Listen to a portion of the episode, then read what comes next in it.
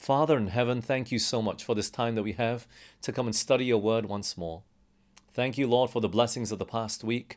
Thank you for preserving all of us as we're able to come and listen and to read and to study together. May you please guide us, O Lord, with your Holy Spirit. Speak to each of our hearts, O Father, and help us to see the lessons that are so important in this story that we can apply to our hearts and our lives today. Thank you, O Lord, for we pray in Jesus' name. Amen. Mark chapter 8 is where we will be beginning this evening. Mark chapter 8. And we're starting, pardon me, I got the wrong text up there. We're starting in verse 22. Mark chapter 8, verse 22. And he cometh to Bethsaida, and they bring a blind man unto him, and besought him to touch him. And so a blind man is brought to Jesus. Oh my, my slides are going a bit funny here. So a blind man is brought to Jesus, and the people that bring him, we're not sure who they were.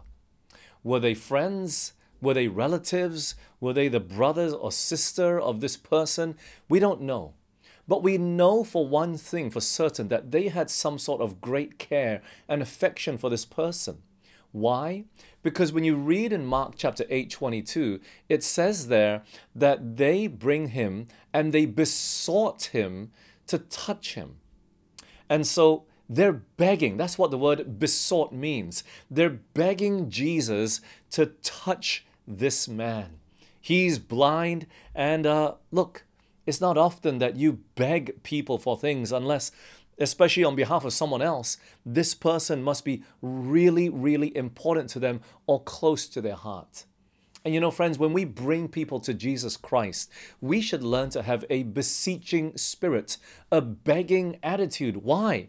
Too often we fail to care for others as much as we care for ourselves or family or relatives or those that are near and dear to us. But if we want to bring people to the foot of the cross, if we want to bring people that they might be healed by Jesus, we need to learn to have this begging attitude on behalf of other people. Our most basic request should be what? That Jesus would touch their hearts and their lives. But let's continue, shall we? Let's continue. Mark chapter 8 and verse 23. And he took the blind man by the hand and led him out of the town. Notice what Jesus does here. The first thing he does is he takes him by the hand and he leads the man out of the town, out of the city. Here's another really important lesson for us. I just couldn't help but look at see these applications that mean so much to us today. But you know, sometimes if we want to help people, if we want to help them heal, sometimes in order for them to heal, they need to get out of the city first, out of the place where there's too much temptation, too much vice, too much wickedness, sin that in the city is too easily accessible to all of us. And uh, there are some that really need to experience country living today. They need to get out into nature. You know, nature just has this soothing feeling upon us. Do you know that? Nature just has this way of impressing us with God's character, with, with His patience, with His kindness, with His goodness. Maybe there are some even here this evening that have just been too caught up with life. And it's not that you just need to go on holiday. And some of us, we think, I need to go and travel. I need to just sit there and not do anything. And sometimes that is even worse because you stay at home, you do nothing, you don't get on your phone or your computer and you binge watch something or you stop playing games. You know, sometimes it's those holidays that get us too free and all the bad habits come back. It's not enough just to go on holiday. You need to get out of the city, out of the town, out of that which is artificial, and surround ourselves with nature. And not just that, but we need to lead people out there ourselves, not just to teach them and to preach them and say, hey, hey, it's important to get out of the city. Go, go, go, go, go. But Jesus took this man by the hand and led him out himself. You know, some people, they really want healing. They want to be different. They want to be changed. And sometimes it's not enough just to tell them. You got to accompany them. You got to go with them. It's not enough to tell a person who is addicted to smoking, you got to quit smoking. Sometimes you got to go to the, the quit smoking program and go through it with them just to show that you are there for them. And so, Jesus, the first thing he does is he leads this blind man out of the city. And look at what, what this blindness is representing. In 2 Corinthians chapter 4 and verse 4, the Bible says this In whom the God of this world hath blinded the minds of them which believe not, lest the light of the glorious gospel of Christ, who is the image of God, should shine unto them. Many of us were sitting in darkness. We are blinded by what? The things that this world has to offer. The, the, the, the pretty trinkets, the gold, the glittering gold, our careers, looking for that next good buy for our house or different things. And many of us, we are chasing after the world and we've put ourselves in a world of hurt. We've hurt our bodies, we've hurt our health, we've worked extra long hours just so that we can earn a few more dollars to save or to, to buy our, our next great toy that will we think will satisfy us and make us happy. So many of us have been blinded by the God of this world. And uh, the gospel of Jesus Christ has been left in the dust. And so this blind man, he represents all of us. He represents every single one of us. And we're in great need. But let's come back to this passage that we read. So Jesus, he takes him by the hand and he leads him out of the city. Now, remember, the, the, the friends or the people that brought this blind man, they said to Jesus, What? Do you remember in verse 22, that first verse that we read? It says, They bring a blind man to Jesus and they begging him, they besought him that he would touch him. And that's very interesting because Jesus grabs a hold of him, he touches him, nothing happens, and he's holding him by the hand or pushing him along or pulling, more, more likely pulling him along and he's touching him. Do you see that? And nothing has happened. So not only does Jesus touch him, but he holds him for a really long time. Now, what would you be thinking if you were the blind man? My friends have asked, Jesus, Jesus, you're the healer. Touch this man. For what reason? To be healed, right? To be whole. So you're thinking, okay, Jesus is going to touch me and uh, he's going to heal me. And Jesus touches him, but what?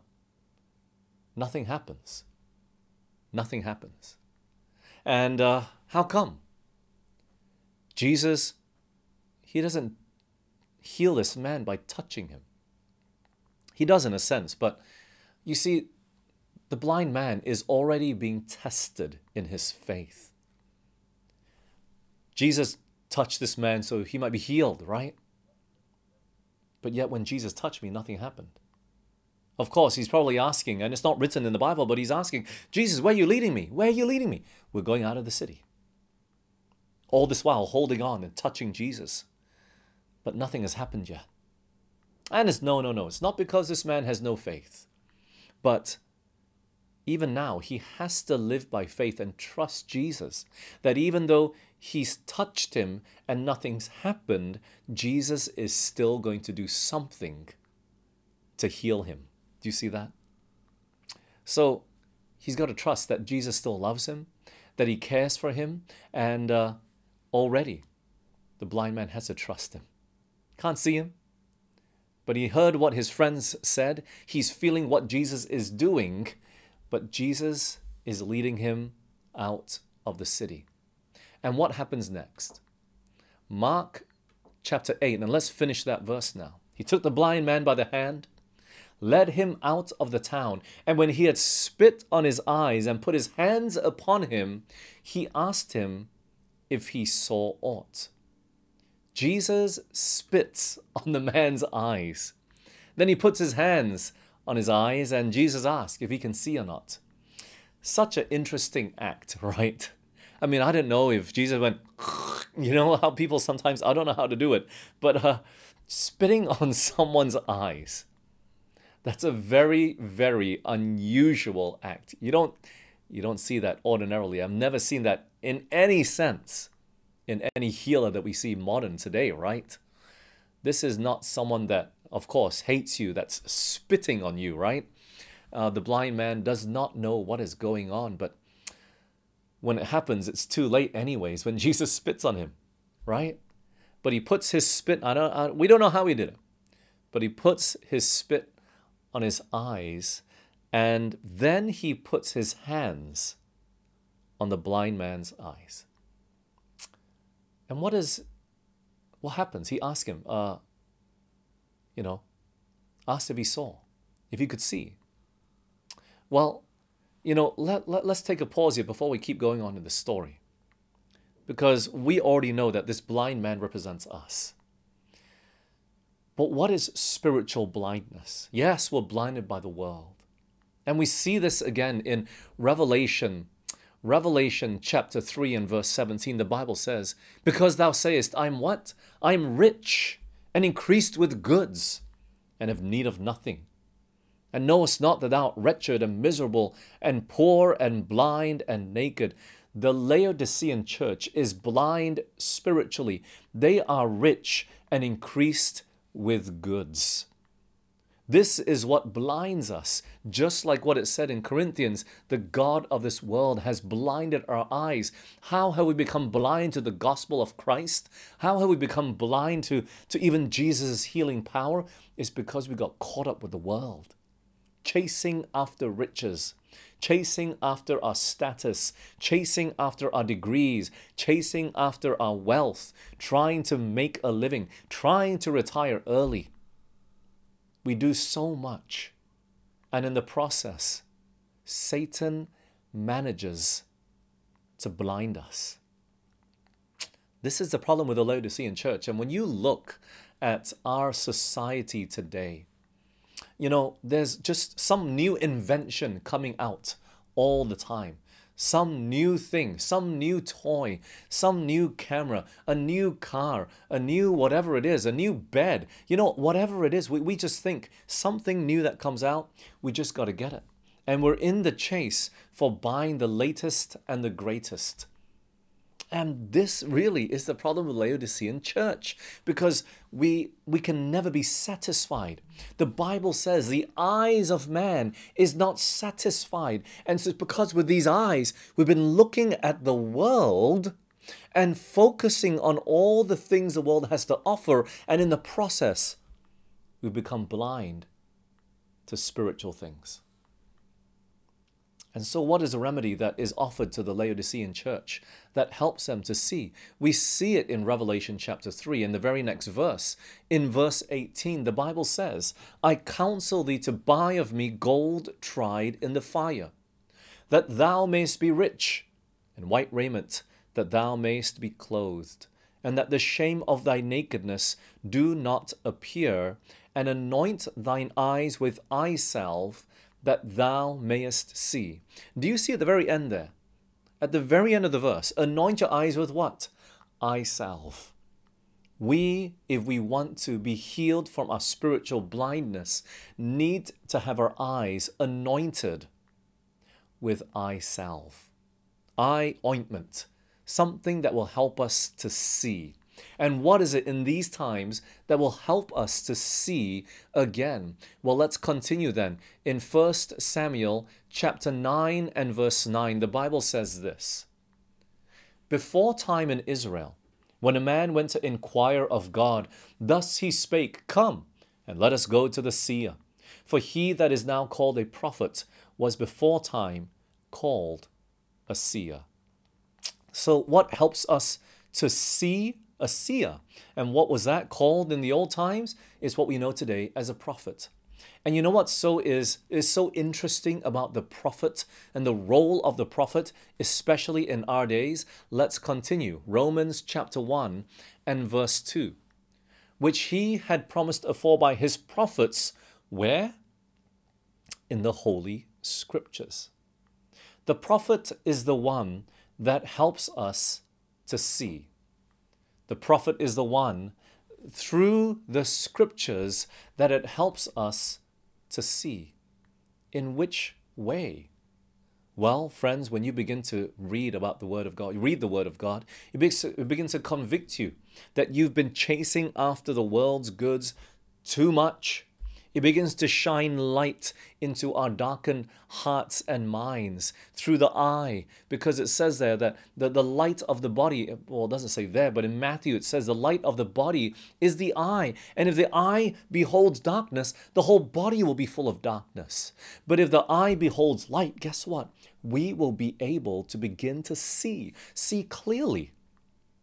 See clearly that no matter how much you pursue your worldly wealth or anything you think that will just make you complete, it will never be enough unless you find total satisfaction in the gospel of Jesus Christ. This has to be our focus. This is the solution that Jesus offers to us. This was symbolic of the spittle that Jesus was putting on the eyes of the blind man. It's this pause that we have. And it's the pause that we need. You know, this is why I'm so thankful for the Sabbath. That God reminds us hey, you've been chasing the world too much. You got to pause again. And not just pause so that you can sleep more and rest more because you were so busy throughout the whole week that you had no time for anything, not even time for a good meal. No, it's not about that. Yes, the, the Sabbath should be special, and we had a special meal this evening. I hope that you had a special Sabbath meal to open. Oh, it was simple, but it was delicious and it was good. You know, if there's any dinner I never miss, it's always on a Friday night. But the Sabbath, yes, it should be special, but it's the time that we can come back and spend more time in the Word of God. More time reading the scriptures again. More time with Jesus. You know, too many of us, we look at the Bible as a book of what we need to do, it's a book of instruction. And yet, what we must do you know, it, it, it, tells us what we must do if we want to claim to be a Christian. We don't look at it like a book of healing. Like what the, the spittle was to the blind man's eyes. We don't look at the Bible as if this book is able to heal us. And so many of us, we shy away from it. it, it it's a book of warning, yes, but it's a book that is all about Jesus, who wants to give us grace and give us healing in our lives. And too many of us, we, we've even misconstrued our thoughts about how we view the scriptures. It is powerful. It is. The very word of God that created this, this world that we live in, it's that powerful. And God, He wants to shine the light of the glorious gospel back into each and every one of our hearts, especially this evening, to guide your life and to bless you and to help you to see a better way to live and I know maybe some of us we were sitting there thinking, hey, God, I know the best way to live. I know my priorities. I know my, my goals and my passions. But you don't realize it's not just about following Jesus so I can go to heaven, but God, He wants you to prosper and be in good health. He wants to give you abundant life. He wants to pour out blessings so much that you won't have enough room to receive it. There is so much that God wants to bless us with that we are too satisfied sitting in dark darkness. So when God opens our eyes, what does he want to do? Let's continue, shall we? Acts 26 and verse 18. To open their eyes, to turn them from darkness to light. We've been seeing that so far. But what does that mean?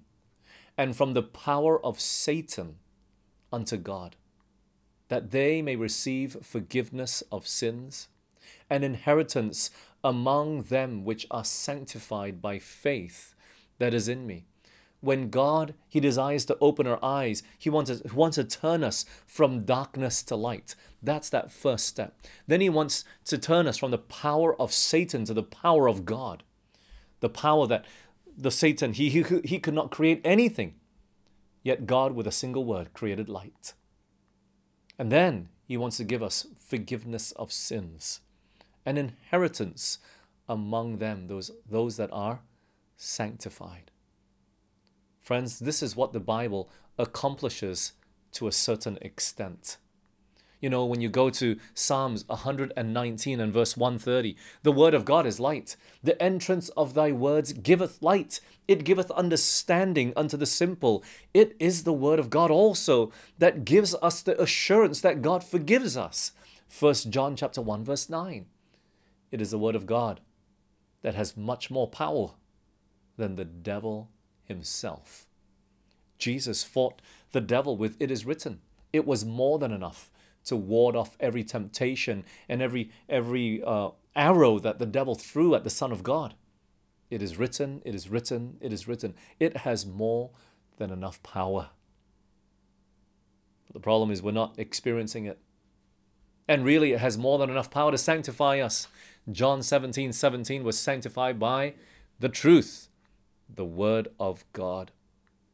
You know, friends, if we wish to experience healing, if we wish to experience fulfillment, if we wish to experience contentment in this life, it's not about chasing after your wildest dream. Oh, God, I don't want much. I just want a BMW, you know that's not too much, right? It's better than middle class. It's a, bit, a little bit of an upper class, but God, I, I, I don't need a huge mansion. God, just just give me five rooms. It doesn't have to be huge, but just give me five room, five bedroom house or, or condo, or you know, make sure it has a nice pool. I, I don't want those flats where there's no gods. God, you know, we kind of give God our, our desires, and, and you know what happens? You get to that point and you realize, guess what? It's not enough. The eyes of man are never satisfied. Jesus, He wants to turn us from darkness to light, but He wants to help us to see, see the realities of this world. You know, when Satan presented to Jesus the world and all its beauties, he left out all the dark and hidden parts of sinful areas that the, the world had been consumed by. All the lust and the hatred and the fornication and the murder and everything. And he said, Jesus, if you just bow down to me, I'll give you all of this. And it wasn't enough. The world had already been marred by sin. It was not what Jesus had originally created. But sometimes we want to take the easy way out. We want what? The pleasure now. We don't want to wait for it later in heaven. And our eyes, we can't behold it. And all we have before us is the riches of this world. And so Satan, he distracts us, he blinds us. And so many of us were caught up with our careers, just earning a living. For what? At the end of it, just to die the richest man in the graveyard? It doesn't mean anything. We must have a treasure that does not pass away, imperishable riches. It's in heaven. And it begins with what? God shining the light of His glorious gospel into our hearts. But let's come back to the story. We're not done yet. Jesus, he spits on the man, man's eyes and he asks, Can you see? Can you see? And what happens? Mark chapter 8 and verse 24. And he, the blind man, looks up and said, I see men as trees walking. He saw men like what? Trees and they were walking. Obviously, his vision was still blurred. But look, the Bible puts it this way for a reason. The Bible doesn't describe it in this matter. I mean, yes, he, he said it like that probably, but you know, it's recorded for a reason. Remember, every word of God is important. And so when he looked up, he saw men as trees. If it was me, I'll be like, it's a blur. I can't see much. I just see moving, blurring images. I don't really can't see much Jesus, but he says, I see men as trees. What does trees represent in the Bible? Let's go to Isaiah chapter 61 and verse 3. Isaiah 61 and verse 3. To appoint unto them that mourn in Zion, to give unto them beauty for ashes the oil of joy for mourning, the garment of praise for the spirit of heaviness, that they might be called trees of righteousness, the planting of the Lord, that he might be glorified. Did you see that? What are they called? They are called trees of righteousness. The trees in the Bible represent righteous people. And that's the thing, friends. When you are first turned from darkness to light, please catch this. When you first come into the church, when you are first converted, you know what? You see men like trees walking. You come into the church and everybody is righteous. Wow, I've missed this all my life. And you don't realize that even in the church, there is every type of shade and color of people. There are people there with a heart sincere, hearts on fire, and then there are people there simply because they grew up in church all their life and they didn't have a choice. I was one of them. If I told my mom when I was 15, Mom, I don't want to go to church today, she would say, What did you say? it was not a choice. I would have to get in the car and I have to go to church. No matter how unhappy I would be, and I'm sure many of you Seventh day Adventist children, you're like, mm hmm, mm hmm. And parents, please don't give them a choice please help them to get into a habit of going to church every week. So long as my kids live into my house, they're going to have to do what I do. You know? And uh, yeah, if you're still living under my house when you're 25, you better come to church with me. Amen? you see that too often we think that kids are so smart and independent they got to make their own decisions they do when they when they are old enough and independent enough and what does that mean not because uh, you, you suddenly had your voice broke or, or, or, you know, whatever it is. No. If you still have to depend on me, guess what? You're not independent yet. But we see people as trees. They're righteous. Everyone's righteous when you first come into the church, not realizing that there are all sorts of differing opinions. People living different lifestyles, people following Jesus for different reasons and motives. This man saw men like trees walking. Let's continue. Mark 8 25 to 26. After that, he put his hands upon his eyes and made him look up, and he was restored and saw every man clearly. And he sent him away to his house, saying, Neither go into the town nor tell it to any in the town. So Jesus, he doesn't he, he, he doesn't spit on his eyes again in verse 25. What does he do? To restore this man's eyesight back to full strength. What does he do? He just touches him again. This time he does not spit. And this is really, really important.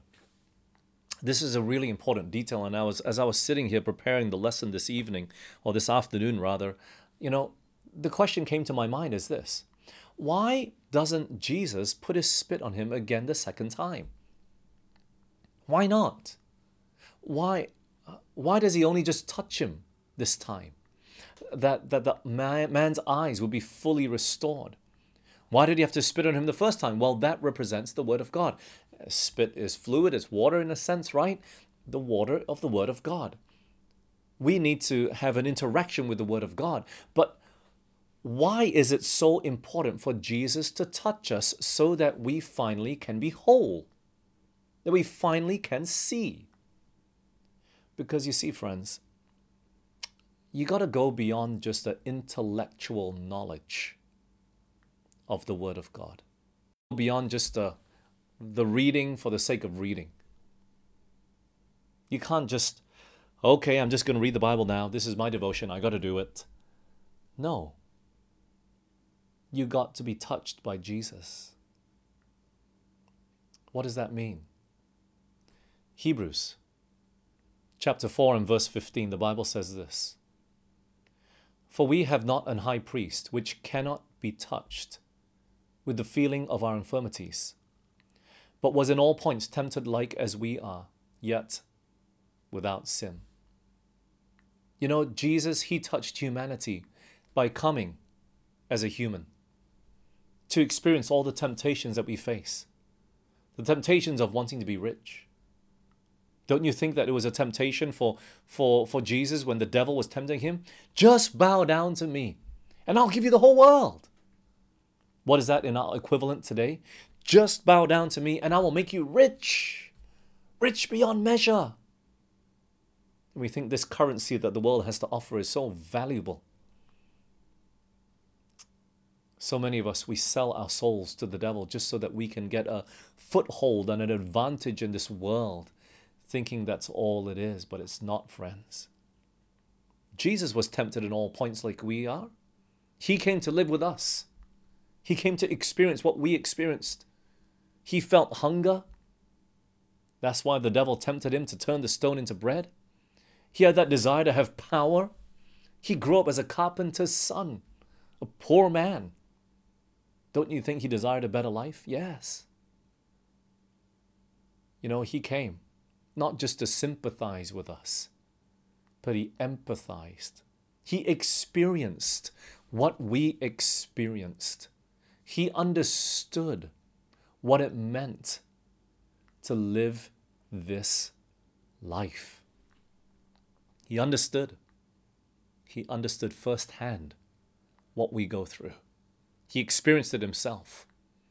And though he didn't for a moment fall under the power of sin, he had great sympathy and mercy for those that had degraded themselves to what the depths of sin would drive a human being. The touch of Jesus is really important. We need to experience it. It's got to become personal. The Word of God, you know, it's easy to read our Bibles too many of us, and I say this all the time, too many of us, we treat the Bible like how other religions treat their gods. Oh God, I just read the Bible, now please bless me. I don't understand what it means, but it's good enough for me. No, friends, we got to have more than just intellectual knowledge, but we must have experiential knowledge. It's more than just going to church week in and week out and doing all those Christian things. Has Jesus become your personal friend?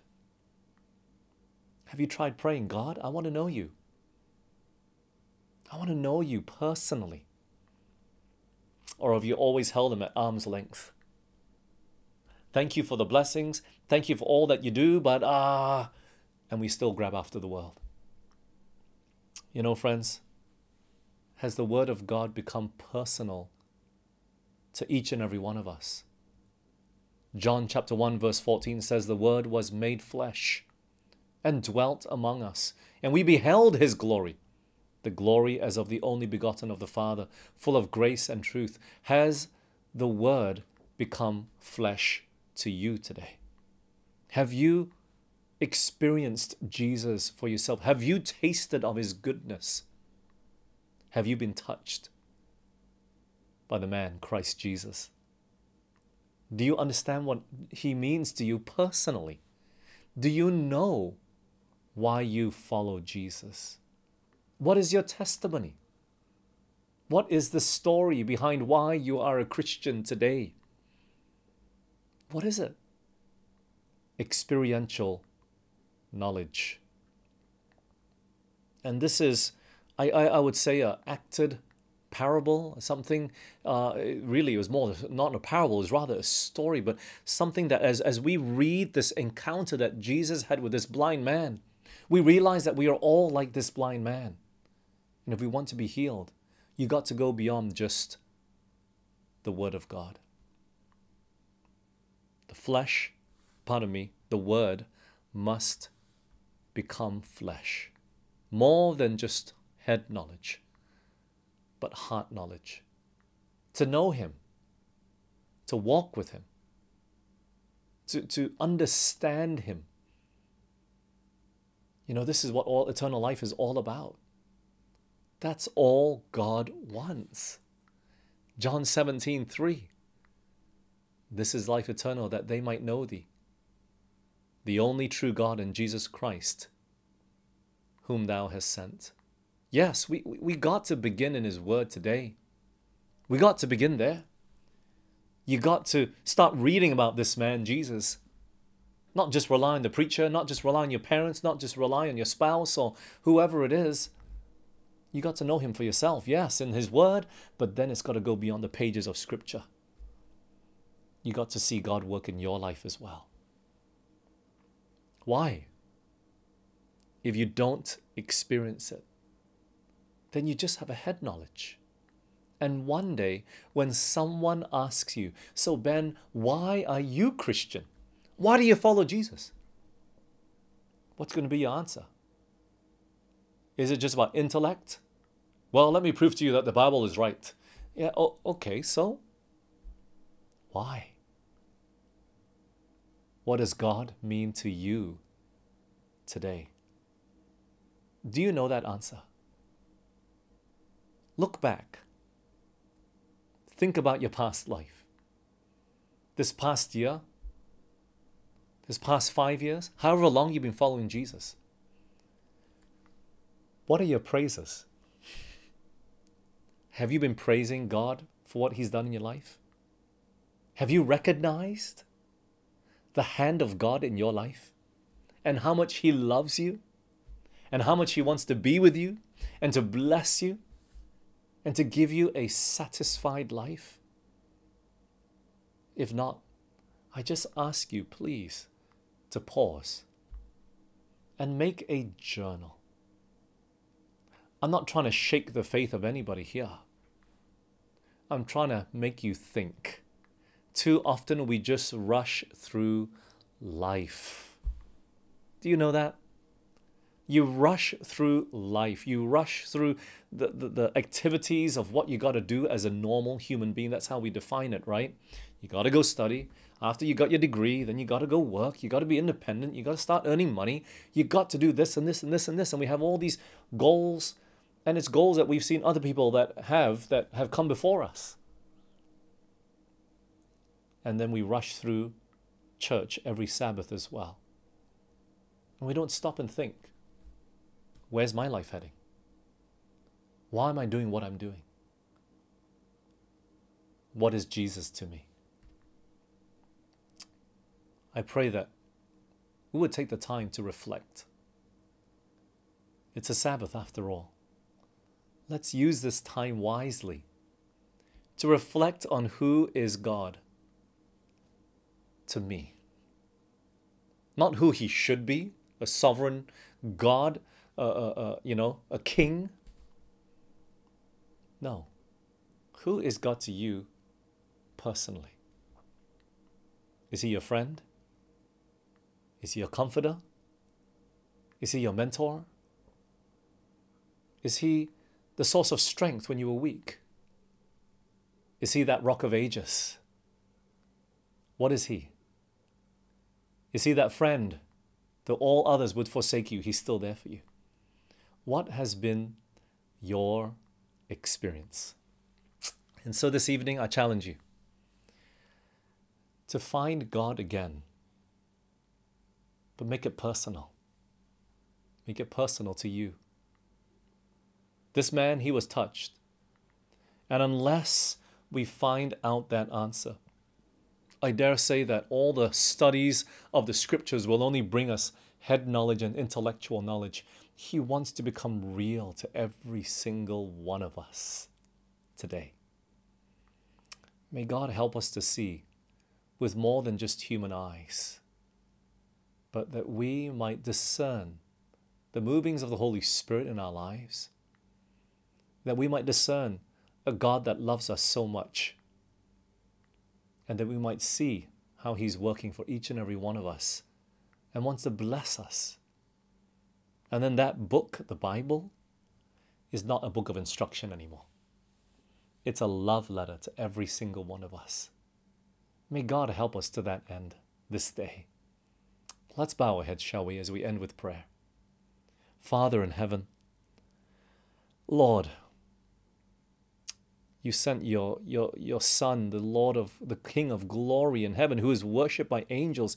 He came to this earth to die this, this ignominious death, not realizing that for us,